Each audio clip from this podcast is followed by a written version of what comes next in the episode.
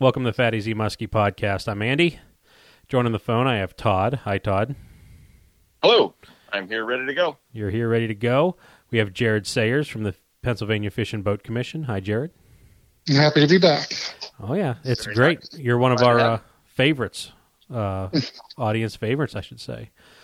Vance, last I knew, was swimming with whales, if anyone's following him. Yeah. Jared, do you follow Vance on Facebook or anything? Yes, I do. Okay, that's the last I knew that he was doing was like a selfie stick or something, and you could kind of see some shadows, but you could hear some whale sounds. Yeah. So it's cool stuff. Is it Chautauqua? It is. I mean, all that weed killer really opened up the waters to where you can. They now have a migration of baleen whales up the Allegheny. I heard that, yeah. Yeah, there's been a huge krill explosion that was being, subdued by all those weeds. Mm-hmm. None of this is accurate by any stretch, but continuing on, this show is brought to you by Fat AZ Musky Products. We're like a little over a week out from the Muskie Max. Crazy busy over here. It looks like just a complete disaster over here. I just got everything everywhere. I'm getting rod holders ready, packaging up baits, doing all this stuff, trying to keep inventory because it's like 8 days away, 9, depending on how you're counting. But it's big time over here. So, I'm fielding questions every day, taking orders every day, especially for the rod holders. So if you're looking to set up your boat, a great time to do it would be next weekend if you're coming to the Muskie Max Plus down in Cannonsburg, Pennsylvania. That is if you want a hands-on with this, and I'll take all the time in the world to explain everything and, give some advice. It's just a great place to do it. But you can also do it through text, phone calls, emails, any of the social media outlets. I do it. This is my busy time, almost daily. I'm doing this stuff, sometimes multiple people in one day, but definitely, give us a fair shake when it comes to setting up your boat. I'm more than willing to help there. And the baits, while we do have a lot of baits right now, they are not on the website. So if you're looking for an online order, please go to Musky Tackle Online or Team Rhino Outdoors for the baits. I'm not going to belabor this anymore. Todd, hit up Muddy Creek. Yeah, Muddy Creek Fishing Guides. We will also be down at the same booth with the Fat AZ Muskie products. We're going to be down at the Muskie Max here in a couple weeks. Great place to come talk to Vance and I. We'll get you set up with a trip. We'll have the books open, and we'll do our best to get you out there and get you on some fish. I've been getting some calls for fish in Pennsylvania in the early season, so I'm going to spend hopefully a few weeks fishing around here before we head up to New York, and we had some great days last year, so now's the time to get on the books for those PA. I have my license to do Pymatuning, Moraine. We'll also hit up wherever else you want to hit up locally here in the western part of the state.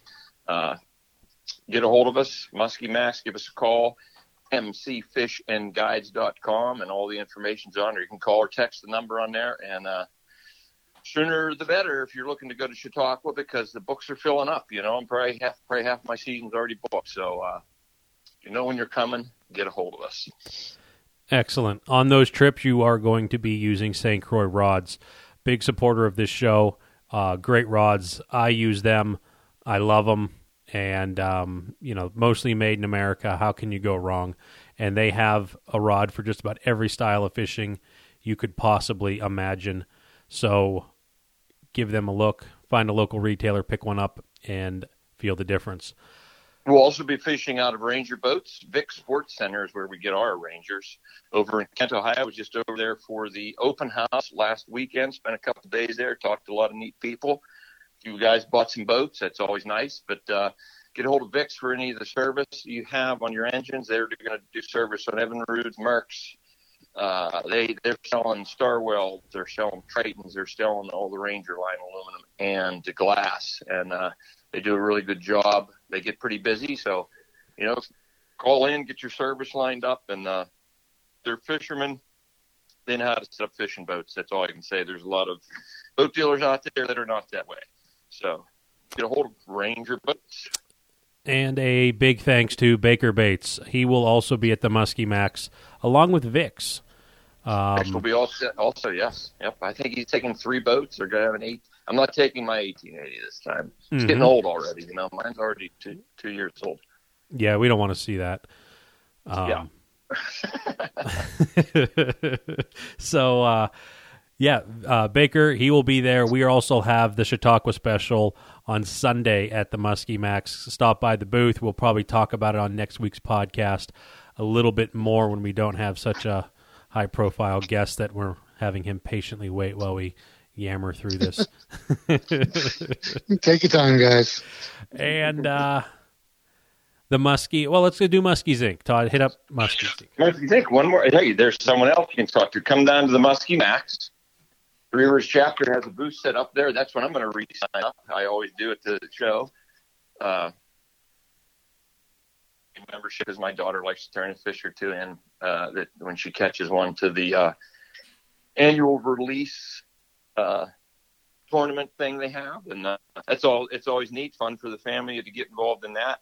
Muskies Inc. chapters are going to do how much you can put into them. You know, our chapter's getting more and more active. You know, a lot of these chapters go in spells. You know, you get a real active president. It's not always easy to get somebody that has the time to do. You know, we had a huge following. We had a huge membership, and you know, it went down to sort of an average. Now it seems to be on a rebuild. You know, I know I think they're still going to look for a new president now. Joel's stepping down, but a lot of new guys getting into it that are getting involved, doing stuff on social media there. But you know, the chapters are very, very important if you're into musky fishing to get involved in your local Muskie Inc. chapter. They're doing a lot. You know, I know we do a lot to raise minnows for the Minnow Fund. We have some fundraisers we're going to be doing. Through Fat AZ Musky products in Muddy Creek. Vance and I painted some lures, and we had some other guys do some stuff with lures, and we're making a donation to Three Rivers, which is going to in turn be heading over to the Fish Commission and Mr. Jared Sayers. That's right. So let's wrap up the Muskie Max. As Todd already alluded, we have some Vance Customs, VK. That's what VK stands for. It's not his last name. It's K for Customs. Not spelled with a C. That makes my skin crawl. However, I do need to say something. There has been a fatality on one of Vance's customs. He painted up 6, and in the process of getting assembled, one hit the ground and put a chip in the nose. So we have 5 and a blem, but have no fear. I had Todd up here last week, and he painted 7 that are going to be coming down to the Muskie Max Plus. That one to replace Vance's and 6 of his own. Todd did a little bit different pattern. We'll talk about it more next week, but we are going to have a dozen baits between Vance and Todd. You know, that we're going to then donate some of the proceeds to the Minnow Fund. And as Todd already talked, we had Fred Holder. He did a Mud Puppy rendition of 2 of his baits, and he put that up for a, not an auction, what do you call that, a raffle? And raffle, yeah. A raffle, and brought in a boatload of money. So I'm going to be walking over to Joel with 2 separate checks in my hand that are going to be going, essentially, actually, to pretty much Jared. I think this would be a great time to transition over. By the way, go to the Muskie Max. It's next weekend, March 7th and 8th. Jared, what are you going to do with all your money? Put it in your pocket, go out to eat with your wife? We're going to make some happy muskies. Someone's going out to eat. Okay, Jared, just to kind of go along with this, because this is a great, great transition at this point. So I'm going to walk over with 2 enormous checks to Three Rivers Muskies, Inc., and I'm going to give them to Joel, and they're for the Minnow Fund. Mm-hmm. Do you personally, or like your department, or how does that money get from Muskies Inc. over to you guys? Or is it like they buy something and it just delivered? Yeah, usually what I do is I'll contact Joel or whoever the new president is at the time when it's the best time to feed the muskies that they're going to get the most benefit out of the money. I'll use hatchery money to get the muskies through the winter, you know, and I'll use hatchery money when the water's a little colder. But when the water starts warming up, that's when I start hitting up the clubs. And if they got money available, it's the peak time that these muskies are going to put on 100% of whatever weight we feed them in minnows. They're going to put on 100% of that. It's a 1-to-1 feed conversion. So usually what I do is I'll call Joel and say, hey, it's time for minnows. And he'll tell me what amount he's thinking, what's in the fund. And I'll actually call and order the minnows from the Harry Saul Minnow Farm in Arkansas. And I will cover the shipping on all those so that all that money goes directly into minnows. And then they'll ship them straight to the hatchery. We'll put them directly into the raceway with the muskies. And then when they send me an invoice, I just send that right to the club and they just pay it directly. Very nice. Okay, so with all this money that we're going to be given out of these two checks, what happens if it's like 3 tanker loads of minnows? Are you going to cover all the shipping? Absolutely. Do you? But really, the minnows. That's a good problem to have. The minnows come all the way from, where did you say, Arkansas? Arkansas, yep. Really? Yeah, buying minnows is kind of a risky business. Yeah. There's minnow farms all over the country, and what we really look at when we're shopping around is their disease testing history. So right. We have the Harry Saul Minnow Farm in Arkansas that we've been working with for a long time. We're very comfortable with their disease testing procedures. And so we want to be really confident that when we're bringing something into the state, we're not introducing something to our fish that's going to get spread throughout the Pennsylvania waterways. Sure, that's incredible. I never thought of that. I never thought of that you'd be that's something to look into. But it absolutely is. Absolutely. And we're extra cautious. We all, even though we're very confident in their testing, we always double check the muskies before we send them out. So. They all get tested. They actually get tested twice this year before we end up stocking them. So we know they're completely disease-free when we start stocking the lakes around the state. Okay, so kind of continuing into this a little bit deeper, because I'm going to just keep going down rabbit holes here. Like what would be a normal amount of poundage of minnows do you think that these fish would eat at peak time? Like... obviously there's some number out there that is more than they can gain in weight. You know what I mean? So right now, everything we fed them, I think we fed them around $25,000 to $30,000 worth of minnows last year. And they gained 1-to-1 weight ratio on that. So, which is what we want to see. At some point, we'll start feeding them minnows often enough that they won't be able to grow any faster. You know what I mean? So it'll be moving through their digestive tract faster than the fish can convert it into weight gain. Yeah. And then we'll see that. And then that'll be good information to know for the future. There'll be a middle ground where they're still gaining weight. We're still getting bigger muskies, more bang for our buck. But they're not gaining as much weight per minnow as they are now. You know what I mean? So we'll see that before we hit the brick wall where they just can't grow anymore. But I don't think we're there yet. And but when we do, I'm sure I'll be on here and we can talk about it. Yeah. So what you're looking at here, kind of, and you answered it, and I didn't word it very well. Was at what point do these fish just become so obese and they can't eat anymore? That's a joke. Or like you're that one lucky minnow that all the muskies are full and you're the last minnow around and you're safe because none of them can eat you because they're so full. Right. That's kind of what you're looking at. But it's kind of neat that right now you guys have not been able to feed them enough to where you feel that there's waste. Exactly. Not yet. And, maybe we won't get there. Maybe it's a point where they seem to pace themselves pretty well. You know what I mean? If, like, they're not like trout. If we did the same exact thing with trout, they would eat all the minnows that we put in there within the first 10 minutes. But then they would waste half of that. You know what I mean? It would just go through their system. They'd only be able to absorb what they could absorb. They put on a little bit of fat, and it'd be over. And most of it would be wasted. The muskies seem to pace themselves. They'll eat a couple minnows, and then they're good for a while. And, we put $5,000 worth of minnows into the raceways. It lasts a couple of weeks during the peak time. Okay. So as we get more money built up, we'll just have to we'll get to the point where we have minnows in there all the time. We're not running out, and then we're just eating dry feed for a couple of weeks, and then we give them more minnows just to keep that good growth going. Right now, I'm trying to space it out so that, you know, I kind of picture it in my head like a curve, you know, so we give them some minnows so they get the real peak growth going, and then we maintain it with the pellets. And then as I picture it in my head, you know, it's some of that nutrition's wearing off, then we hammer them with the minnows again and get it back up, just kind of keep that metabolism up, if you will, you know? Yep. That's interesting that they will actually, so they're not just pounding them. I mean, I worked a little bit with a local hatch, with our local rod and gun club years ago when I was there, and they had the pace feeding like the brook trout. Some of them would eat and split their guts open. Right. Like, they would gorge themselves till they killed themselves. And that was really strange to be like, these fish they're eating machines. Right. When you think the muskie being the big predator, that's what they would do.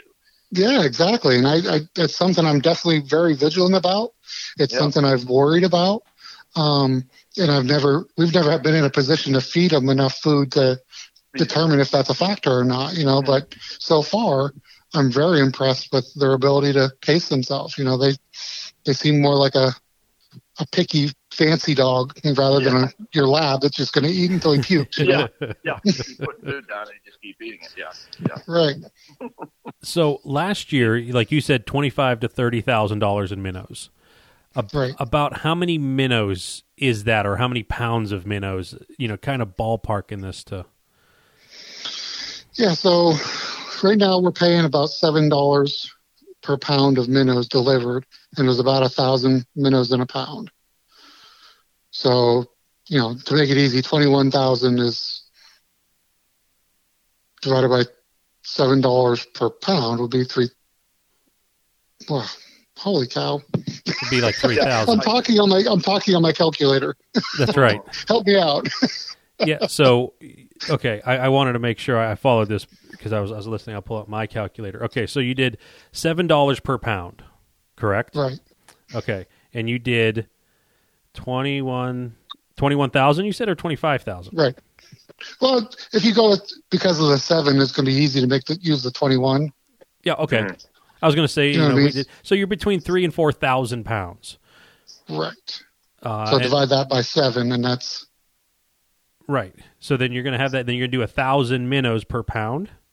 Right. So you're doing like 3 to 4 million minnows. Right. That makes sense. That's a lot of freaking minnows. And all of those, it wasn't like... when. Have their life. Yeah. You know, but like when you go to scoop these fish up to like take them out to sea... There's not like 500,000 minnows hidden somewhere, is there? Nope. Oh, absolutely not. They don't pace themselves that well. They do eat them up within a couple of weeks. Okay. Which is perfect, you know, because we want to get that weight gain boost. Okay, and then there is okay, so how many fish approximately are in the tanks? How many muskies? Right now we have about 8,000 per raceway, and we have 5 raceways. So 40,000. Right. Divided by 40. I can do that. Yeah. So at this rate, if we just did an even distribution, these fish are eating between 75 and maybe 85 minnows each in their time spent with you. That seems about right. Okay. And it's funny how it breaks down. Those huge numbers get smaller real quick, don't they? Yeah, you got a lot of mouths. The same thing happens when we figure out feed costs. You know, when I start figuring out how many bags of feed I bought per year and how many the huge amount of poundage they ate versus the amount of fish that are out there, it always ends up that each muskie only ate like 75 cents worth of food, even though we spent $24,000 on pellets. Yeah, that's crazy. It kind of blows my mind. You know, you see all that money going out the door and you assume they're eating a ton, but we're raising a lot of fish, and that's what makes the program more efficient too. You know, there's some states that are spending $300,000 to $400,000 on minnows, and they're only raising 10,000 muskies, and they're getting them close to the size we are.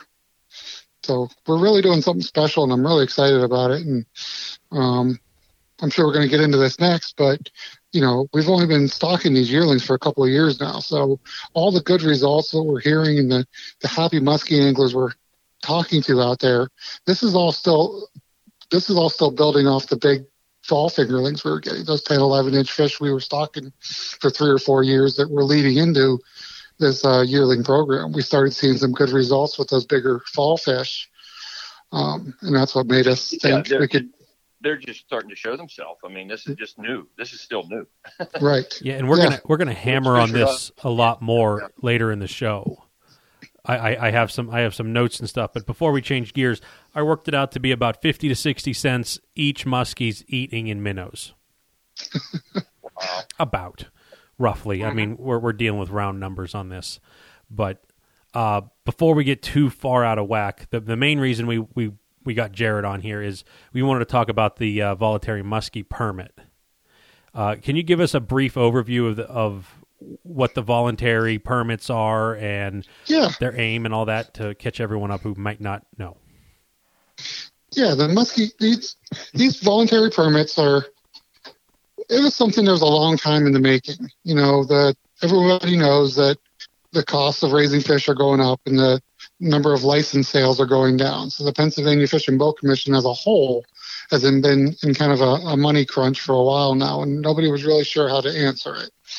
The legislature's, you know, not real excited about giving us a license increase because their constituents get upset. And we really don't want to do a license increase either, because every time you increase the license cost, you lose fishermen. However, and we explored a lot of other options, like getting a little piece of the, you know, sales tax on fishing equipment. You know, that's what New York did. So people, a lot of times they compare us to New York when they start hearing us talk about a license increase, and they'll talk about how New York actually lowered their license prices. Well, the New York legislature actually gave New York some of their sales tax, you know, a small fraction of a percent of the sales tax on fishing and boating equipment, which solved this problem forever. But, you know, trying to talk to legislatures into giving up that money is pretty difficult. So, you know, we've explored some. You know, you're dealing with such frugal people here. It's just, I mean, really people that aren't.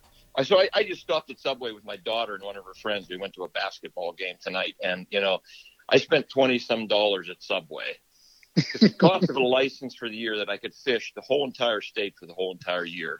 You know, right. And for 30 some dollars, I could get my Erie stamp and permit. So those people, I've run into people. We dealt with that up in New York. We're like, oh, they increased it from 45 to 70. I'm done fishing there. And I usually my response is, man, you must really not want to fish up there too much. I don't know. But I agree with you. I mean, it blows my mind too. I said that for years when, you know, I want to meet, I don't know a person. I want to meet somebody that's going to quit fishing over $4, you know, but I know. That's what I mean. But I know they're out there, you know, statistically we've shown whenever we've raised the license prices in the past, we lose, you know, 8% of our anglers. So I know it happens, and we're in the business of promoting fishing. So that's not what we want to do, but there comes a point where, you know, inflation's going up, gas prices are going up, fish fees going up. Our hands are tied, and we have to ask for those license increases. But to change the subject, but real quick, how come? I mean, I know why, because people like free and they think they're getting a bargain. Those fish for free days, it is insane the amount of people going fishing for free. The people save a cost of a license. Right. I mean, like, I see the same thing up here around Lake Erie. You know, like you go down to Presque Isle Bay on those fish for free days, and it is jam packed. It's like the opener of trout. It's shoulder to shoulder. Right. There's the Blue Army's out in full force on every lake. It's insane. But I'm in the same boat you guys are in. I mean, if the license went up to $300 a year, I'd still buy it. It wouldn't matter. Absolutely. To me. And I'd still consider it a bargain. $50,000 boat because I don't want to fish. I mean, what are you going to do? Right. Yeah. So, okay, money crunch and...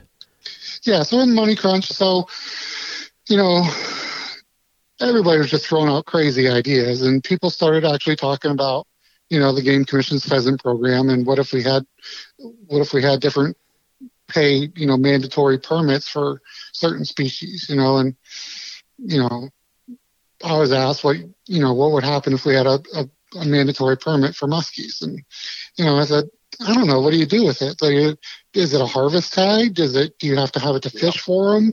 Do you make it $30 and know that all the dedicated muskie anglers are going to buy it? Or do you make it $2 and hope that everybody that thinks they might catch one and want to harvest it will buy one? You know, like, there's a lot of different issues there. All of them are bad images that we didn't want to portray to the public. You know what I mean? Yeah. So we just kind of put that off. It was an interesting conversation, but it's not what the Fish and Boat Commission's about, you know? So that idea was kind of poo-pooed pretty early. So that's another thing I want to reinforce, that, you know, I see a lot of comments of people saying, you know, yeah, it's voluntary now, but it's just to get us hooked, and then it's going to be mandatory. It kind of went the other way. You know, we started talking about making it mandatory, and then that's where it led into the voluntary permits. And I said, but we got a lot of good feedback while we were floating the idea of guys saying, we love the sport. I love my bass fishing. I love my trout fishing. I love my muskie fishing. Give us an option. We'll throw money into it, you know? So that's where it came from. It was the next best option to just see what happened after we decided the mandatory permits were not the way to go. So they made the voluntary permits and gave people the option to say, if you really like fishing for these specialized species, and we can prove to you that we're going to use that money dedicated just to that program, maybe it'll help us out a little bit. Okay, so there is not a bunch of top men sitting around a big boardroom smoking cigars, laughing, saying, we're gonna give it to you voluntarily now, but you guys just wait. We're gonna then pull the curtain back, and it's gonna be mandatory. I do not think so. Okay, not that you're aware of. Not that I'm aware of. Like I said, that was how the idea started, and everybody was on board that was a terrible idea. So. As far as I know, as far any conversations I've been involved in, nobody wants that to happen. Okay. Nobody's even thinking about it. All right. I wanted to at least hit that one more time. So, right. It's very important, because I want to dispel a lot of the myths that are out there, you know. And, I think I said it on your guys' program. I've traveled around a lot of the muskie clubs talking, and I made it clear from the beginning, I don't care about the money. I just wanted the muskie stamp, the muskie permit, to sell well, to support the program just from a numbers. It's like, I'm just looking at it like, everybody vote for your favorite program, and I wanted the muskie program to show well, you know. So it didn't do as well as I was hoping. I was a little disappointed for a little while, but you know what, it did pretty darn well. You know, we raised $16,000 that the muskie program wouldn't have had if it wasn't for that permit, and that says a lot, you know. Yeah. Okay. So now I'm anxious. So the next step of this program is to really convince people, the next group of naysayers that said, you know, I would have done it if I was sure the money was going to go to the program, but I know how state government works. It'll get lost in the shuffle, and it'll never end up going to where it's supposed to go. So that's why we're pushing social media right now to show everybody, be a complete open book, and say, here's the number of license sales, here's how much money it brought in, and here's the exact dollar for dollar amount, what we're going to do with that money, and how it's going to benefit the fish you wanted it to. Okay, so let's do an overview. What are the permits that you can buy, that are completely your option to buy, these voluntary permits? What are the ones in Pennsylvania? Yeah. So there's four of them. We all know about the muskie permit. The other ones are the voluntary habitat and waterways conservation permit, the voluntary bass permit, and the voluntary wild trout and enhanced waters permit. Okay. So there's stinky trout. There's the trout. Easy bass. Bass. So let's talk about that habitat waters way one. What is that just like a general, we're going to improve stream access? Are we going to do cleanups? Well, I'm glad I can actually answer that question now. That's what I've been kind of making fun of that permit all year, because I was mad at my muskies. I'd look at my muskie angler sales every month, and the habitat and conservation permit, whatever it was selling like hotcakes. And I'm like, I don't even know what that is. And people are buying it more than my muskie permit. Yeah. So it turns out that they're going to use that for, just what it says, creating fishing habitat. So this first year, they're going to use about $11,000 of it on Buffalo Creek down in Mifflinburg, in Union County. They're creating a children's and disabled persons fishing area It's about 2,200 foot section of its disabled and children's fishing area. It's a total project cost of like $35,000. So they're putting $11,000 towards that. And then they're also doing a section on the first fork of Cinnamahoning Creek. They're going to put another $10,000 towards that. They're putting like 4 to 6 foot boulders and two and three boulder clumps, you know, in this trout stream to give some more habitat so the fish can hold behind and stuff in these Keystone Select waters. Okay. Okay, so it's mostly going into the streams. Yeah, that one is for now. It seems to be going into the streams, right? Yep. Next year it might be something else. Right. Okay. Now, the muskie, which is different than the bass permit. Well, we don't need to talk about that. They seem to be doing. They're doing some pretty cool stuff, you know, and I think it might have some benefits to the muskies too. You know, they're doing a huge project in Lake Arthur. They're putting $10,000 into Lake Arthur, and DCNR is contributing another $30,000. They're going to put 100 different fish habitat structures in there in 2020. Are those like pyramid pallet things? The square ones, the big cribs. Okay. Yep. Is the state stocking bass? Is there anywhere that you guys are raising bass and stocking them? Yeah, we are stocking bass, and right. It's one of those things that's it's kind of taking a weird turn right now. So. I don't have too much exciting to say about it, but that might be different in the future. Mm-hmm. So the idea with bass is in the Pennsylvania Fish and Boat Commission management plan for bass is that we do not stock bass to improve fishing. And the reason for that is once they're established, it's more of a habitat issue. You know, they don't have any trouble reproducing on their own. If you have a population of adults in a lake, they're going to lay so many eggs and have so many young that getting the fish in there is not the problem. It's creating habitat for them to hide and getting them away from the predators. That's the problem. So generally, you can do some habitat work to improve that. But most lakes reach their carrying capacity for bass fairly quickly. And then area fisheries managers use creel limits on the panfish and things to modify the size structure of the bass. So you can decide if you're going to go for a trophy bass lake and put larger limits on, or you're going to, if there's too many bass and you restrict your size limits on your panfish so the bass have plenty to eat. You know, they adjust things that way to make sure there's enough forage for the bass. So the bass sizes can be adjusted by the size limits on the forage base. Correct. Not so much like a bass can be 8 inches to keep versus 16 inches to keep. You know, there's some of that, but most it seems to be regional. You know, I was just talking to an area fisheries biologist the other day, and he's got a lake that'll be shoulder to shoulder on the opening day of bass, and the guys are harvesting them. They want them for dinner. You know, I've never seen people do that before, but he said it's unbelievable down there, and that lake ends up being absolutely polluted with 12-inch bass. You know, and as soon as they hit 15 inches, they come out. Huh.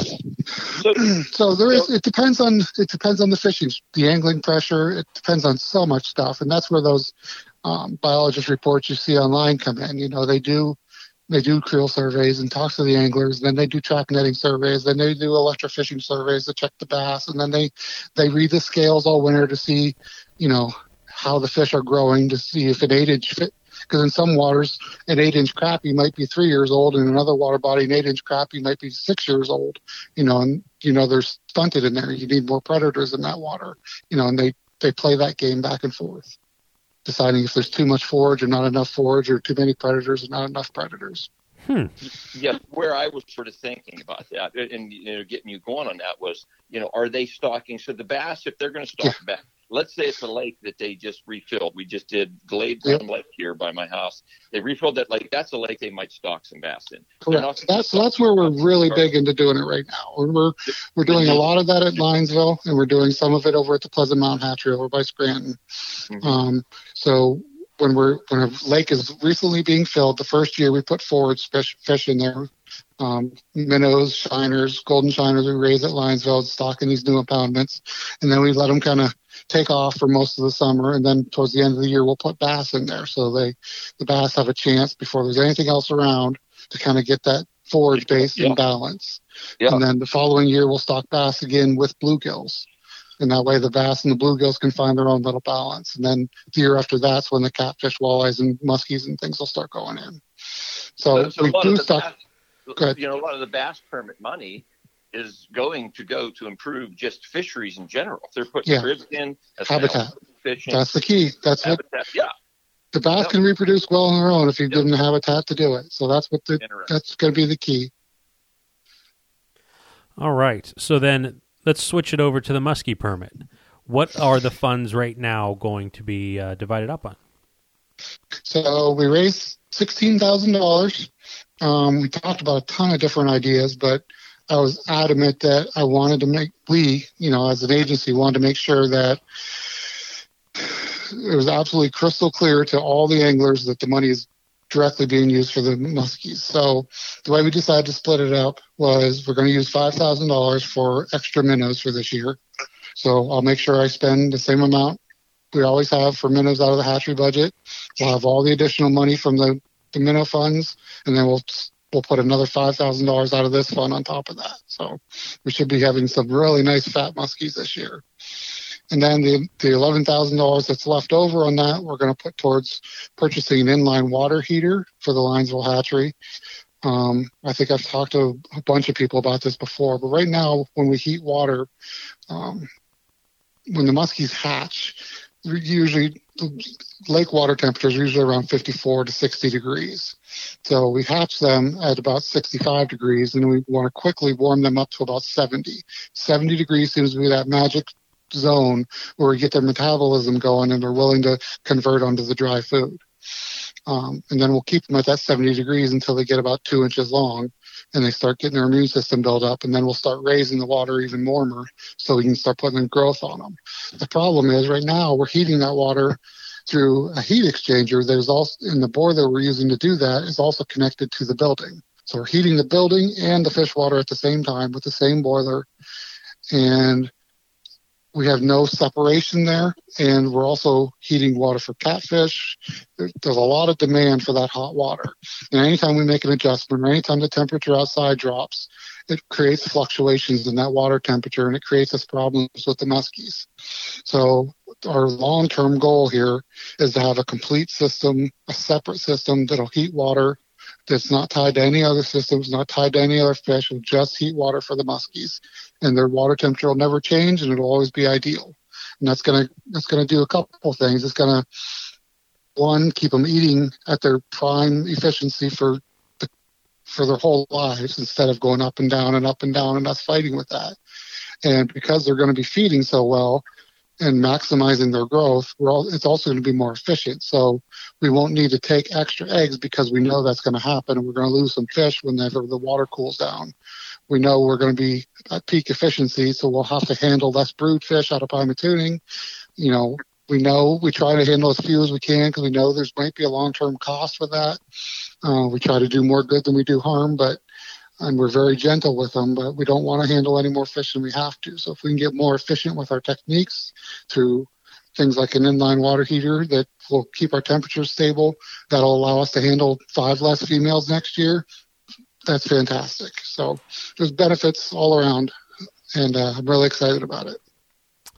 And is that $11,000 going to cover the entire cost, or is this going to be one step and then we got to wait for more? Yeah, it's kind of one step. What's nice about it is it'll help right away. You know what I mean? So each water heater will do about 25 gallons a minute of 70-degree water nonstop, and that's what we need is that 70-degree water. So that'll get us through hatching. That'll get us through the feed conversion process, no problem, because we only have 3 or 4 gallons a minute in these tanks. We don't want a whole lot of current when they're just fry.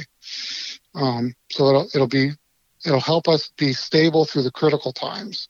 So the next stage will be, and we're going to plumb this in such a way that in future years, or if my hatchery budget has a little extra money in it, I can take an extra $10,000, buy another unit, and it'll just plug right into the same system. And now we got 50 gallons a minute at 70 degrees. You know what I mean? So, and at the end stage, I'd like to have four of them so we can have 100 gallons a minute of 70 degree water. That'll take us all the way through past 4th of July until we move the fish outside. So that's the end goal. But the first one is going to get us through the critical stages, and that's the most important part. So we're going to be able to keep the temperature stable through hatching and feed conversion. And that's the most important part, and that's what we're going to tackle first. Do you think that, like, year 2020's, you know, voluntary muskie permit money is going to go buy a second heater? Or what do you think the, you know, what's your gut feeling? It might not be voted on or decided yet of, like, maybe next year. Yeah, just gut feeling. I would say that's probably a good bet, just because our budgets are so tight right now, and we're also our hatcheries have kind of gotten run down over the years. You know what I mean? So we're also doing a big push hatchery system wide to clean these places up, get some things fixed up that haven't been fixed up in a long time. Just we want to be proud of what we do and how the people see us. So. There's a big push on that right now, so there's not going to be – I don't foresee any extra money in any of the hatchery budgets coming for a while now. So, I mean, we're pinching pennies as it is, so and now we're going to try to scrape together any extras that we can to get some roofs fixed and some doors replaced and things like that. So I don't foresee any possibility of purchasing extra heaters between now and the end of 2020. So I'd say that'd be probably a good bet. And I'm hoping, you know, that between shows like yours and us getting the message out there that, hey, the state wasn't kidding, that this money really is going to this program, maybe it'll get really popular in a hurry, because I know muskie anglers are passionate and they're not afraid to spend money, you know what I mean? And I think once they're convinced that I can buy this voluntary permit and my money's actually going to help something I care about, it might start selling, but really, really well. Maybe we'll get the whole project done next year, you know, who knows? Yeah, and there was... You know, like you were saying, like when we bought our license last year, by we, me and my wife and I, like we just bought the one year permit, each of us. And, you know, I don't know, something to throw out there is like, or is there a spot? Because I just buy mine online. Like you can say, here's your voluntary permit. It's $12. If you want to donate anything extra, check the box you want it to go to and charge accordingly. You know, you might find that some of these people, I mean, and I would probably be one of them. Like if I look at my total thing and it's like $56 for all the license, I don't even know. I haven't bought my license yet, but let's just say it's $56. I personally would be like, you know what? Let me just round this up to an even number, $60, put $4 more towards the, you know, the muskies, right? You know, something. Yeah. That makes perfect sense to me. But I think it's one of those things where we kind of feel like we're pushing our luck already with the naysayers. I think everybody that's on board would love it, but we don't want to lose the people that are on the fence. You know what I mean? So we're trying to make this thing just friendly. You know, if you want to contribute to your thing, here's the way to do it.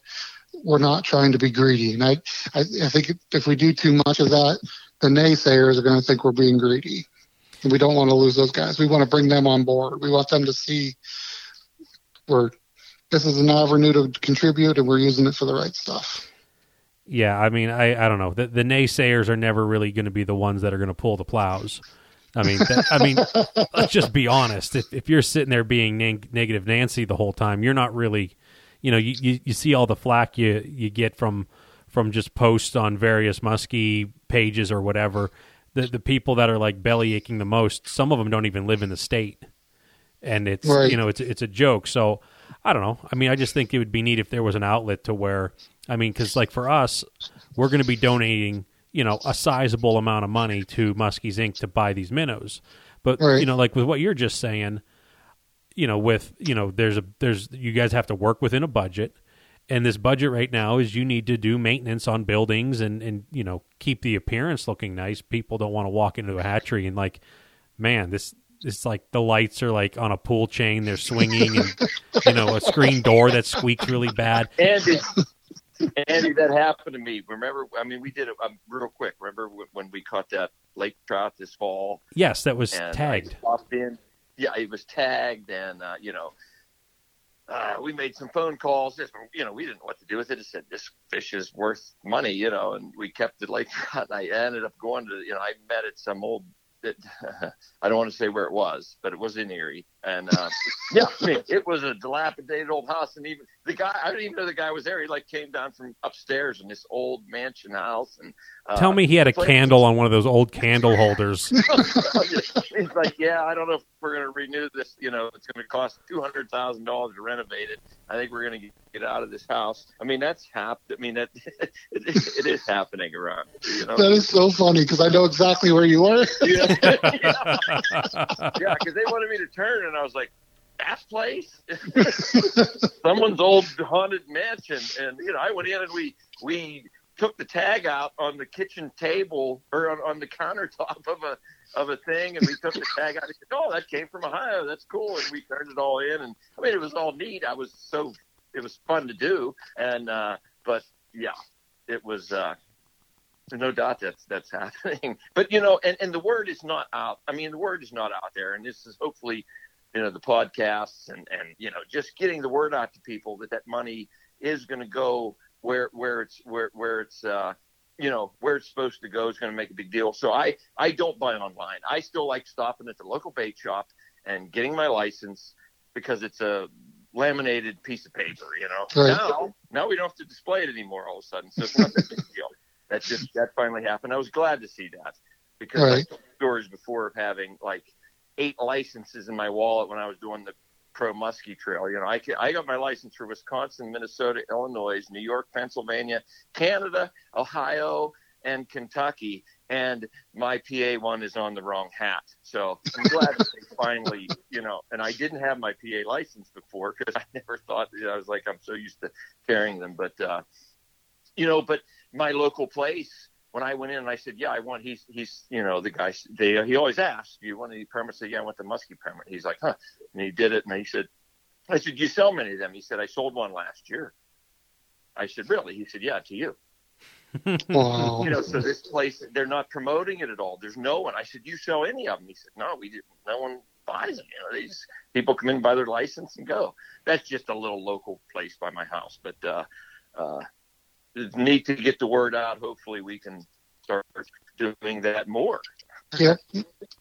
And that's part of the problem is, online when you buy your license, there's a little, pop-up box that comes up and you have to click out of it to not purchase them. But I think there's a lot of people that buy their licenses in person still. And I was talking to a muskie angler, an older gentleman. He fishes Leaser Lake religiously. He catches well over 100 fish per year. And he called me and said he just watched one of my YouTube videos and wanted to know about this muskie permit thing because he'd never heard of it. I'm like, how is that possible? Uh-huh. But I'm sure it's probably the predominant thing out there. You know what I mean? I mean, there's no way, we sell 1,500 licenses or voluntary permits last year. How many people, fish for muskies in the state of Pennsylvania? I don't even know how to guess. Yeah, but it's a lot more than 1,500. Yeah, yeah. Yeah, but I mean, I think that was that's a good number. I mean, if you even, got half as many as the bass permits and the other ones, and right. I don't know if we did. I don't know if you did, but if you did, I think that's a high. The old saying when you used to go to these seminars and stuff, it's like when they did surveys, what are you targeting? There's more people targeting catfish and every other species than will say, I am fishing for muskies. You have your right. very limited number of people that are actually out there doing that. Most of the guys that do it are real serious about it, but it's right. not a big draw. Yeah, and it was just under half. It was half. Yeah. Comparing to the bass, just under half. So I agree with you. I think that's a huge number. I think it's a success. And like I said, I was disappointed at first, but the more I think about it, I think that's good. I really had visions in my head of all these avid muskie anglers that love their sport so much, just going out there and buying these things like crazy. And everybody in my agency was going to be shocked to how well these things sold. You know, I had that built up in my head so much that I don't think there was any way I was going to live up to it. Upon further review, I am very happy with how it sold. Yeah, I mean, if I remember correctly, I mean, it wasn't long ago. I remember Jim Sherrick, you know, giving a seminar, you know, 10, 12 years ago or something. I heard him talking. There's like, you know, he was talking about stuff like this, and the average angler throughout the country, when they survey these people, blah, blah, blah, it's like, you know, 3% of the people are targeting muskies or something. Right. It was very low. Mm-hmm. And that's incredible if it was almost half. We did get good support. Right. Yep. I agree. Yeah. I bet you you would blow all your coworkers away if you had that voluntary rounding up thing that I told you, huh? I'll mention it to them, yeah. I mean, I don't think that's being greedy, saying, you know, would you like to round up the, you know, however much, but, you know, but nonetheless, I still think that's good stuff. And, you know, so when you get the heater and all that stuff, you're going to put up photos and. Oh, you know, yeah, absolutely. We'll promote the heck out of it. Okay, good. That's what we like to hear. But, Todd, is there anything else about this permit you want to go before we switch gears, you know, a little bit? Yeah, I mean, I got a little bit of a gear I want to switch, but the permit, I mean, it sounds great. I mean, anybody, we'll start mentioning it on our. We can start pushing on the show. Our beginning segment, just like Muskies Inc. Man, if you're into muskie fishing and you're fishing in PA, I mean, it's crazy not to throw $30 at it. Jeez, or 20. No, it's 20. It's like $12 or something. Yeah, it's $10 for the permit, and then really it'll be $1.90 for the issuing agent. Or if you buy it online, it's just $10. Okay, so it's 10. Yeah, that's right. Yep. I was thinking 30. We said 30 at one point, but $10. Yeah. Yeah, you're thinking bucks. Muskies Inc. Yeah, that's what I'm thinking. Yeah. So. Yeah, that's great. That's awesome. But I do have a question, real quick. We're going to change gears. So, this is something I've been asked. Is the state of Pennsylvania still stocking on the regular program, the fall stocking, like we always did, like most of the states do, or is this all we're doing now is holding these fish? Well, that's complicated. Okay. But technically, we're only doing the yearling program. Okay. Because we set the number of yearlings based on the amount of money we were spending to raise the fall fingerlings. Mm-hmm. So to carry the fish an extra 6 months longer, how far do we have to drop the number so that we're even on money? You know what I mean? We're not changing anything money-wise. So that's where we set that number at. Now, so that's the answer, but technically we're going to be putting out fall fingerlings still because I need a relief valve. So last year was a great example. So last year we took the same amount of eggs we usually do. We had a really, really good feed conversion season, and we had really good survival for the first couple months of their lives. So we had muskies coming out of our ears. So we stocked. So by the time they're ready to go out to the outside race raiser around the 4th of July, the fish are, you know, 2, 3, 4 inches. We had a ton of extra fish. So we actually stocked 84,000 of them. They were, you know, just a few inches, probably not very good survival rate, but it's going to be something. We stocked them at really high rates too. You know, we put like, where is it here? And you did that when? Yeah, last year we put 41,000 of them in Kinzu. You know, who knows? Those were small ones. Those were 3, 4 inchers. 3, 4 inches, like the finger length. Yeah, so that gets us down to the number. When we move them out to the outside raceways, we want to be down to a certain density, you know, so the fish will feed real aggressively like we've talked about before. Yep. So that's what the amount we have small fingerlings we had to get rid of to get down to that number. Mm-hmm. And we still got enough out there that we didn't want to run into any problems, you know, through the summer. You know, we keep them in really warm water out there. Exactly. We keep them in really warm water, so they're growing really, really fast. But with warm water comes diseases that happen really fast. So if they were to get a bacterial disease on their gills in that warm of water, we're going to start losing fish really, really fast. So first of all, we're really vigilant about it. And if they do get something, we have the antibiotics on hand to treat them. but we don't want to cut ourselves too close either, so we have a few extras. Yep. So then when, as it got to the end of the season, these fish were 9 or 10 inches, and winter was coming. We went through and inventoried our fish again, and we had extras again. You know, so then we're still going to have those fall yearlings to put out, or fall fingerlings. That are same fish we've been stocking for the last 4 or 5 years. They're really nice fish. We do grade them and keep the bigger ones. So instead of being a rock solid 10 like they used to be in the fall, these are 8s, 9s, and 10s. Mm-hmm.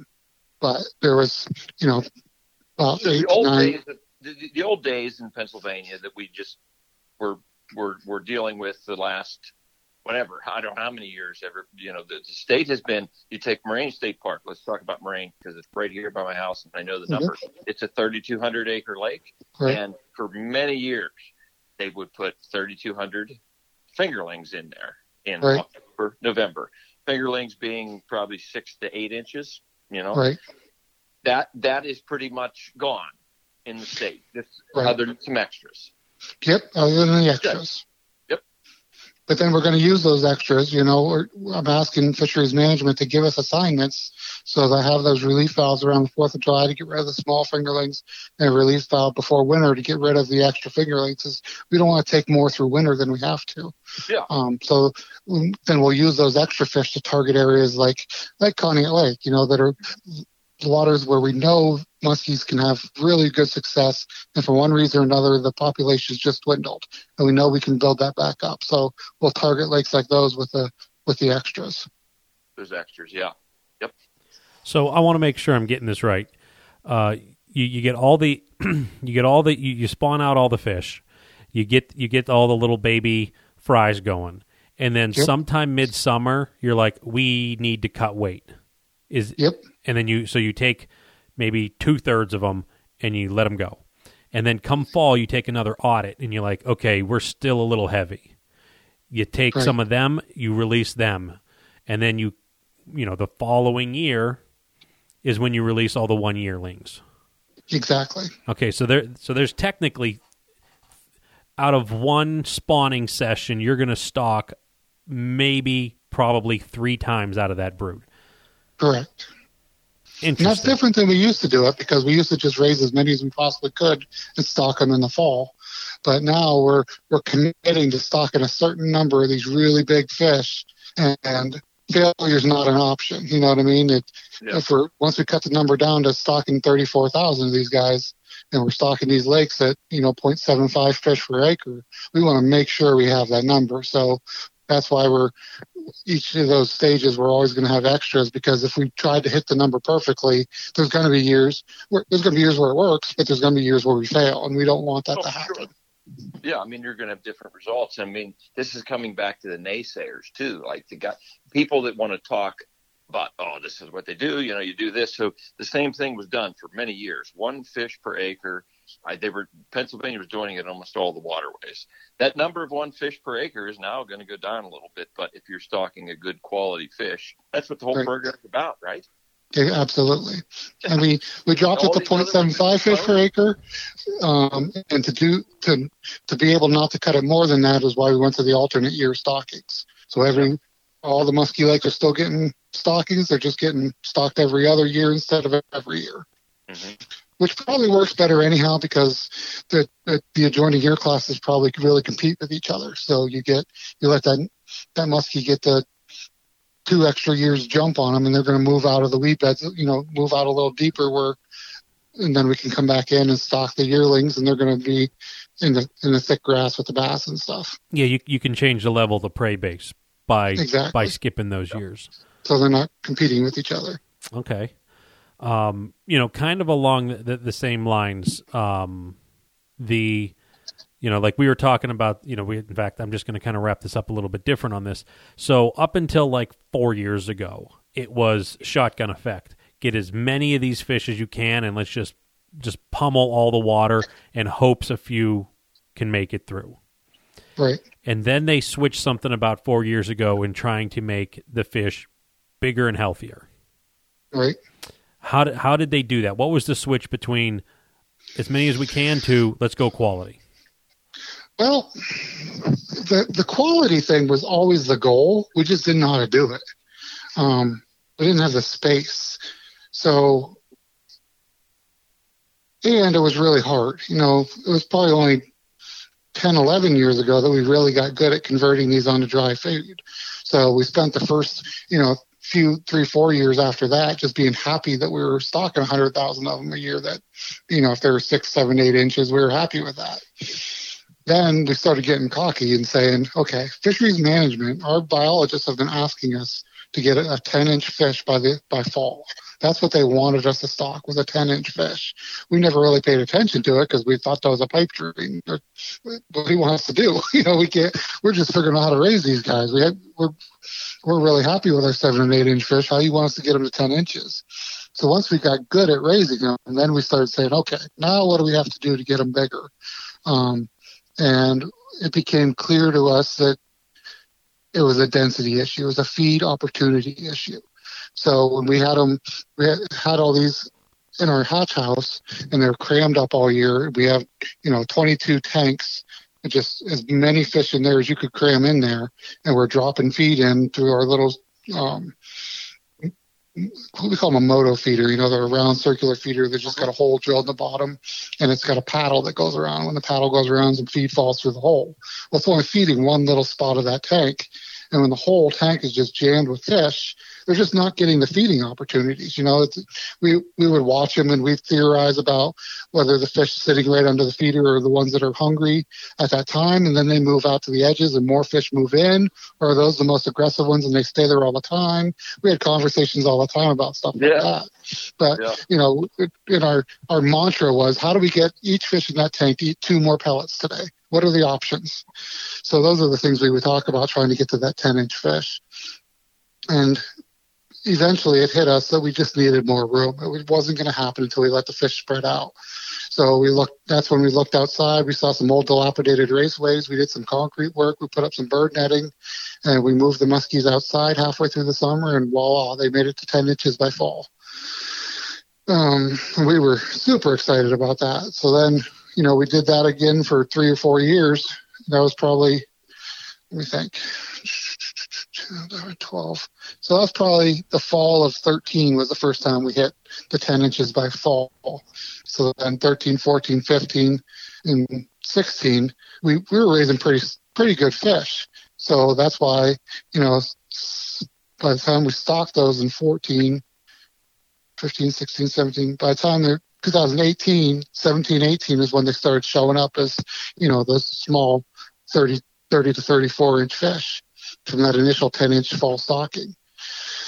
We started hearing great things right away, and now some of the later, you know, now we're starting, you know, 4 years ago from 2020 is 2016, you know, so now we're progressing through those years of those 10-inch fall fingerlings. We keep hearing great things from all these different water bodies, and it's really exciting. Our fisheries biologists are finding them in their trap netting surveys. The anglers are catching.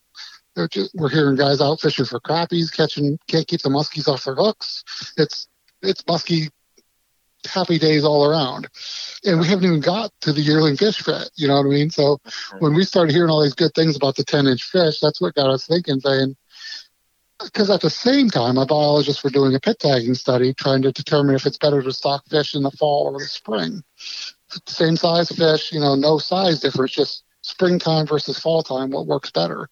And it came up 4-1 better in the spring, which makes sense because everything's spawning. There's a lot more forage in the spring. So then we decided, oh, okay, so we got these bigger fish in the fall. They're working really good, but the springtime works better. How do we mesh these two things? And somebody suggested, well, if 10-inch fish work, 14-inch fish must be better. Plus, if the timing's better, let's do it. Yeah. So that was the beginning of the yearling program. And that yearling program has been going for how many years? So the first stocking from it, you know, we started raising them in 17. So 17, there was not a true fall stocking, fingerling stocking for the first time. We held the 17 fish over the winter, and the first yearling stocking was in 2018. Didn't they do a few? Yeah. We did like... A long time ago. It was pretty much like, the same thing as I'm telling you now, though. You know, it was those extras. Mm-hmm. And we made sure we had plenty of extras, though. We didn't stock the small fingerlings earlier in the year. We held them to the fall. Just kind of, we wanted to buffer the blow a little bit. We didn't want to tell people, okay, there's nothing going out this fall. We're waiting a whole year. So, you know, we had like half of the amount of fall fingerlings that we usually do, and we stocked half the waters just to get something out there. So we stocked the half of the waters that wouldn't be getting the yearlings their first year. Okay. And so now we're entering 20. So this spring, the bodies of water that in 2018 got yearlings are now going to be getting their second year class, I want to say, of fish. Exactly true. Yep. So those fish that were put in 18, let's just say it was on Lake X. Ballpark, how big do you think those fish are when you're going to be stocking these fish this year in 20? Okay, so 14, 24. So if we stocked them in 18 at 14 inches. At the end of 19, they'd have been 24 to 26. They double in size? Yes. Wow. The first year they do, or into year two. Okay. 2-year-olds are always 24 to 26 inches. So you're going to be flirting with like a 28, 32-inch fish. Yep. Yeah, they're usually 30 to 34. Okay. Right in there. So that's roughly like a 3-year-old fish is right around averaging about 10 inches a year if you just want to divide it out. Correct. And then the 4-year-olds really slow down. You know, they're usually in that 34 to 35, 33. You know, they only grow a couple more inches there, and that's when they really start slowing down. It gets hard to tell the 5- and 6-year-olds apart. I wouldn't even – I'm just guessing if I try to tell you I can look at them and tell a 5- or 6-year-old fish. There's no way. It's difficult with the scale samples depending on the water body. And on a water body where they're growing really, really fast, there's distance between the rings on their scales. You can tell it better. But in most water bodies, they slow down so much that between 5, 6, 7, 8, it's really difficult to tell the age. That's interesting to see. Do you guys age these fish at all? Like you pull them in and you're gonna do some of the spawning ritual stuff that you have. Do you try to age them some more? Do you pull a scale and try to do something to? Yeah, a little bit, just because we want to understand it more. You know, and our fisheries biologists, you know, we have a couple fisheries biologists work right out of the Lyonsville Hatchery. So I get to talk to them all the time, and they do that extensively. Every muskie they catch gets scale samples pulled off, and they age them. So they're really, really good at it, and I get to pick their brain a lot just because I work so closely with them. Do you feel, you know, that a lot of these muskies are going to hit that brick wall somewhere around 36, 38, 40, maybe 42. They just, I was pulling up and we're already like an hour and 7 into it. I'm not going to get to the notes that I did, but I was looking at some of the data, and I want to think that it was in Conneaut Lake. You guys have a really nice spreadsheet from the 2018 biologist report, and it had the pit tag readings on a lot of these fish. Do you is there like a lot of the females, a lot of the longer fish are females, like most of them that are over 40, 42s tend to be, at least on that and from what I've seen in other documents, tend to be the females. I mean, do those males just kind of like peter out around that 40-inch range typically? They like, no matter how old they get? 40 to 44 is pretty average for the old males. You know, I don't know if we've ever seen a male over 46. Okay. So, which is there's a big difference there. And on an old fish, they put some weight on. But the males are definitely more sleek. They're more slender, and they definitely do not get as big, and they definitely slow down first. That being said, you know, what you're asking about is as far as hitting a wall, it really depends on the water bodies. Every single water body is way different, and it depends what the muskies are keying on food-wise and how available it is.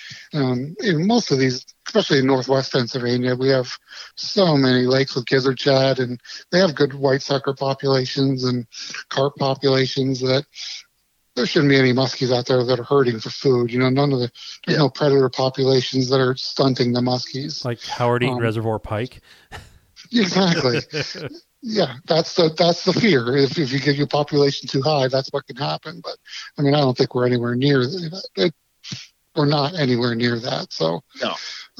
But that being said, I mean, some water bodies are more fertile than others, and some the fish are going to grow at different rates. You know, for some reason, the fish in Edinburgh seem to be growing a little slower. There was just a ton of, you know, those 34 to 35, 36-inch fish, and they seem to be a couple different year classes in that same size range, which is strange. It's also tons of stunted, 250 tons acres. Of stunted, it's true. It has a smaller water body. There's a ton of panfish in there, and they're all stunted, you know, stunted little perch and bluegills. So they're not hungry, but their food source might be a little smaller. You know, they might not be able to key on. There's not a huge carp population in there. I'm not sure about the sucker population, you know, but I know there's a gigantic population of small, tiny little panfish, and if that's what they're keying on, they just grow to that, like putting a fish in a smaller aquarium versus a bigger aquarium. Yep. They're growing to the prey size instead of just putting on weight. But in Canada, and the same thing happens with the colors. You know, we're stocking these same exact fish from the same exact hatchery, and you go catch a big giant fish out of Canadota, and it's dark green like an alligator. You go down to Pymatuning and catch the same exact strain of fish, and it's striped and spotted like a Great Lakes fish. It's really strange how they color up different based on what water body they're in. Yeah, they're chameleon. Yeah, they do it throughout the season. Something. I mean, I want to hit on at least one more thing on my little thing in notes here. I'll save this for a later date when we have you back on again. We have to get you back on like next week or something. Fine with me. Yeah, this is fun. It's well, a couple more things I'm going to hit. So one of them was in 2019. I looked at a biologist's report from Conneaut Lake. First off, I'm going to say what a biologist report is. I don't know if every state does it. It seems as, you know, I'm going to take it from an outsider perspective. You set out trap nets, and you just take a survey of what swims in them, and you base it off of how many hours the traps are in there, and you just take a census of what fish you caught, and you kind of make, you know, population determinations on what you catch in that time. I think Todd has said this best. You guys are still fishing. So what you catch might not really be exactly accurate to what's representing in the population of those fish. And I saw some of that in looking at all the biologist reports from Pymatuning.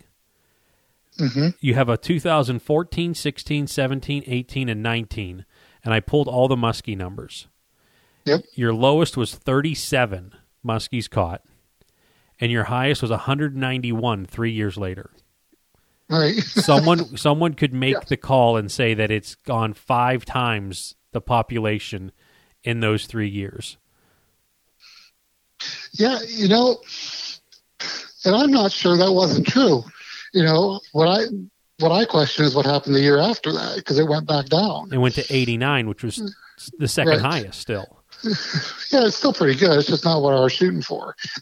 Right. Yeah. You gotta put your nets on the other side of the boat. I've seen a theme here that I keep shooting for the stars here, but you know that Pymatuning's muskie population was way down. You know, and we were hearing complaints back when we were stocking 6-7 inch fish. We were hearing complaints from the muskie clubs, and the PFBC was getting letters from muskie clubs saying, you know, we're not happy with your guys' plan. Can we talk about changing the plan? Because we want to catch muskies, you know. And then we started getting. And the thing that happened with Pymatuning was when the first 2 years that we started hitting that 10-inch average fall fingerling was the same exact year that the fisheries management gave into the Muskies Inc. guys and said, "All right, we're going to stock Pymatuning at 2 fish per acre." No, we actually went to 1 fish per acre because Pymatuning was always half a fish per acre. And that was Muskie Inc.'s Chapter 16, or, you know, the Three Rivers guys came and said, every other lake in the state's getting 1 fish per acre. Every other brood lake's getting 2 fish per acre.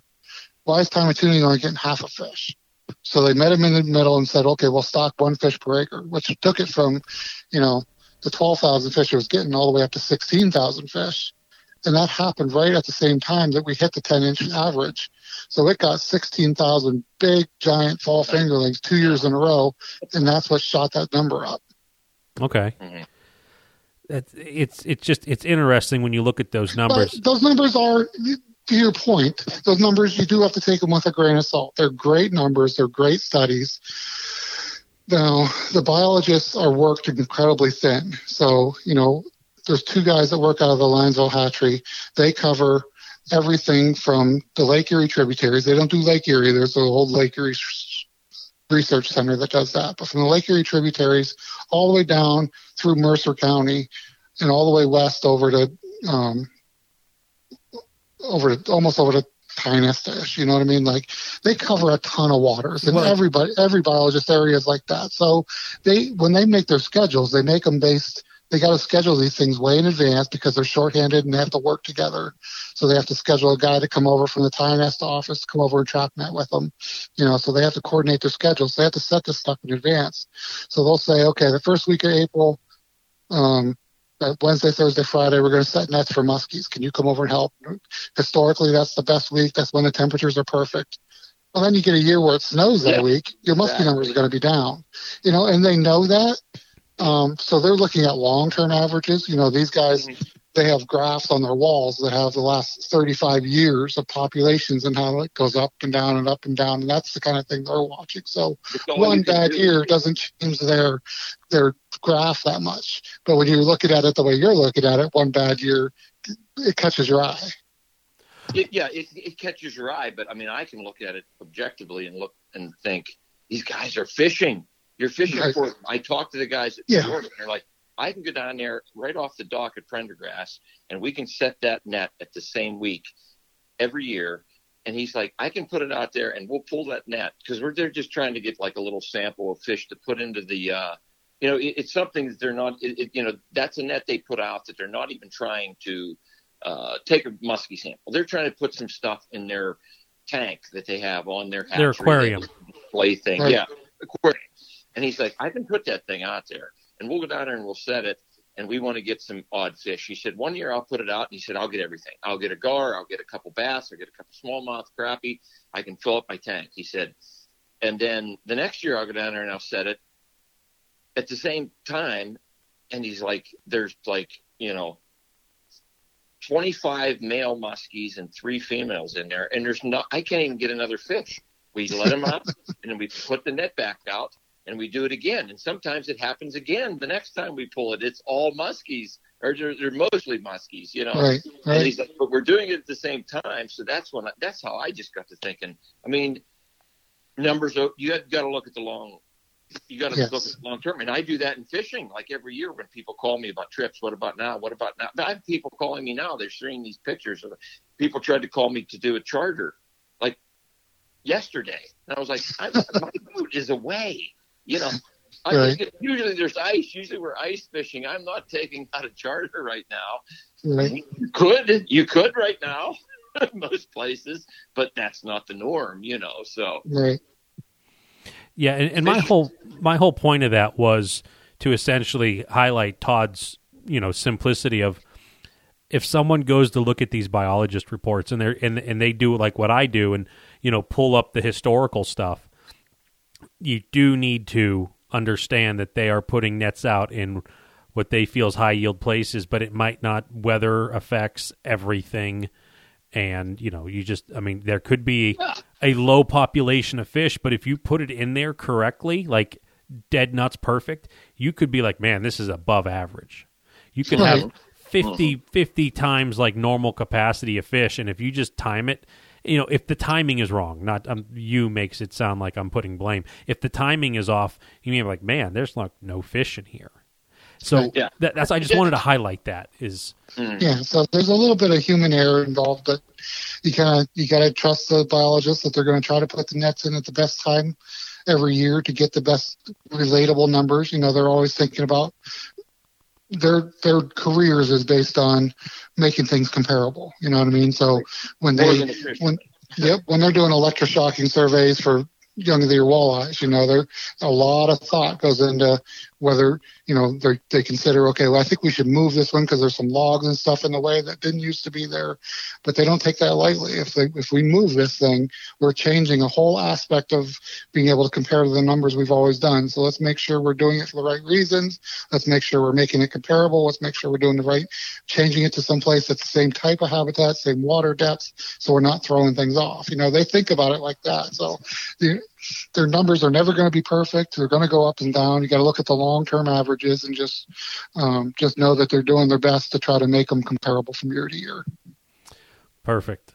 And one other little thing that I want to hit on here is the 2019 Conneaut Lake Biologist Report.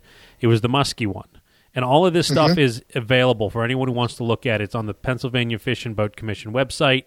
You just got to click through some tabs or do a search for biologist reports, and you can find the different regions, and you can just see it. It's all public information. They had their big fish that they got out of Conneaut Lake. They took a photo of it and stuff like that of one of the employees holding it. It was a 41-inch. I imagine it was a female.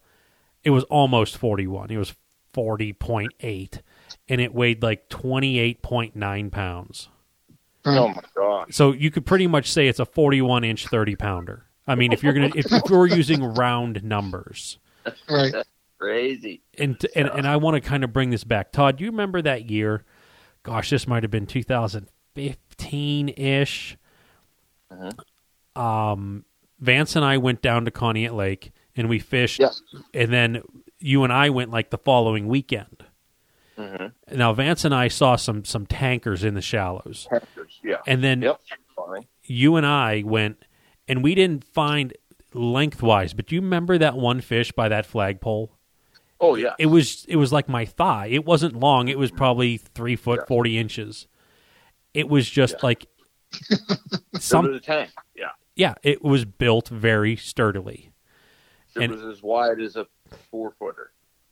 Wow. Yeah, and it's that lake to me is something special. But it, you know, when I had time to fish it, it was in the very lowest of lows in density. Right. I mean, it was very difficult. So that biologist report, you know, it showed, you know, signs of hope, and it's really neat. I talked to Jared earlier today, setting all this up for tonight. Just the catch rate, how that lake was on the verge of getting the axe, not to get stocked anymore. I thought it was going to, from what I was. Yeah, we actually designated it a last chance water. And when they did that 2019 survey that you're talking about, we were nervous while those nets were out there. The temperature seemed good. Everything seemed good. So we were hopeful. But if he would have caught, you know, 4 fish, it would have come off the list. Yeah, you ended up getting 14 fish.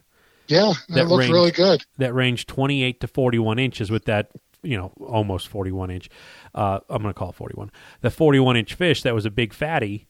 And so that 28 inch fish, that was a fish that was hatched in 2017, if that's roughly. Yep, roughly. Yep. I mean, that's interesting. So that's kind of like a success story here. That's not really a story that's not being told, is some of these fisheries are literally like this one. Like it, I wish I could just erase all the development and all the ski boats off that lake.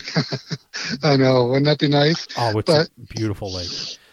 I think the key on lakes like that is to go at night. You know, I think it's a nighttime fishery. So same thing with Edinburgh Lake. Any of those lakes that have unlimited horsepowers, you know, I think they just come alive at night. I remember being out in Edinburgh as a kid, you know, fishing for panfish and stuff, and when the sun would go down, your fish finder would just completely go red. Everything just came to life. They're in there. And I'll tell you, I mean, honestly, out of all the, you know, it's a natural lake, Pennsylvania's biggest. We don't have many, but I mean, I've been all over the country fishing for and Canada fishing, and I mean, to find a more beautiful lake, like I don't know how milfoil's taken over a little bit, but you still have those areas, incredible cabbage growth. It's the prettiest lake to cast that I've ever been to cast. Nice. I mean, that's exciting that you guys are seeing the fish in that lake having something special that makes them get fat too. You know, it's not a coincidence the state record came out of there. You know, so and there's tankers. I grew up fishing there a lot, and I never. I never caught one of them gigantic ones in there, but man, we saw them the same as Vance and Andy saw them when they were doing that with the spawn. Like looking down there, it's like there's a freaking telephone pole laying down there, and it was a real fish, you know. Wow. But I think that some of that comes back to being a natural fishery. I think, yeah, you know, the stronger survive. That's what happens. Might not have may never have the greatest numbers in a place like that, with all the pike and everything else that's going on, but the fish are nice in there, you know, and it's sort of a normal, it's sort of like the average, from what I see when I get to fish there in the early season. Like I do see the beat up spawned females that are like beat. Yeah, they look like they have leprosy. Bite marks, and like we saw one last year on a charter. It hit a guy's bait and it was falling around his figure eight, and he was like, "What was wrong with that fish?" I was like, "Nothing." You know, I see that. When I go to Canada, I see that. Natural fisheries, I see them like that. That just, some of them look like they're beaked. They just went through hell, through the spawn, and beat up old fish. But you can also see the tankers in there. That's exciting. Yeah. I talked to a guy, I think I might have mentioned this last time because it's been about a year now. It was early last summer. He was fly fishing in there for panfish, and he caught like 7 of those 28-inch muskies. Oh, wow. In one evening. So they're in there. They're coming. I can't wait to see what, 3-4 years from now, what we're talking about. But I think it's going to be exciting. Yeah, I think it is too. And I just, I wanted to at least highlight that success there, that being, on the chopping block, and now it's coming back strong, and, things are looking good. And not only they're coming back strong, but, these are big, healthy fish. So that's a win. That is not being, the story's not being told that much. So it's only going to get better, I hope. Sounds great. But okay, Jared, is there anything you want to wrap this up with? I've got nothing. I'm dumbfounded. I just enjoy being on. I love talking muskies. Hope you guys have a good time at Muskie Max, and keep calling me, keep me updated on what's working, what's not working, and we're going to be doing this for a really long time, so let's just keep the relationship going. That's excellent, and buy your voluntary muskie permit. There you go. Absolutely. And then send an email to the Fish Commission to have a donate button too, huh? Round it up. That's right. Round them up. So, all right, Todd, is there anything you want to ask before we get this, wrapped up? No, man. Okay. Always great. Geez, I don't know what to say. Like you said, we could do this at least monthly, but we won't do that. But we got to do it more often. Yep. I'm ready whenever. But talk about it. Yep. Yeah. Perfect. All right. Big thanks to Muddy Creek Fishing Guides, Fat AZ Musky Products, Baker Bates, Vicks Marine, Ranger Boats, St. Croix Rods, Muskies Inc., and the Muskie Max Plus, which is next week, guys. I'm going to keep pushing it. Follow us on social media. We'll be dropping some, I don't know, I think that they're going to be, they're going to be meant for jokes and fun and hilarity like we did last year with some of the show colors that we're doing. But follow us there. You can see our progression. We're going to be doing that here in the next day or so. So other than that, everyone, good luck fishing. Hope to see you at the shows, and thanks for listening.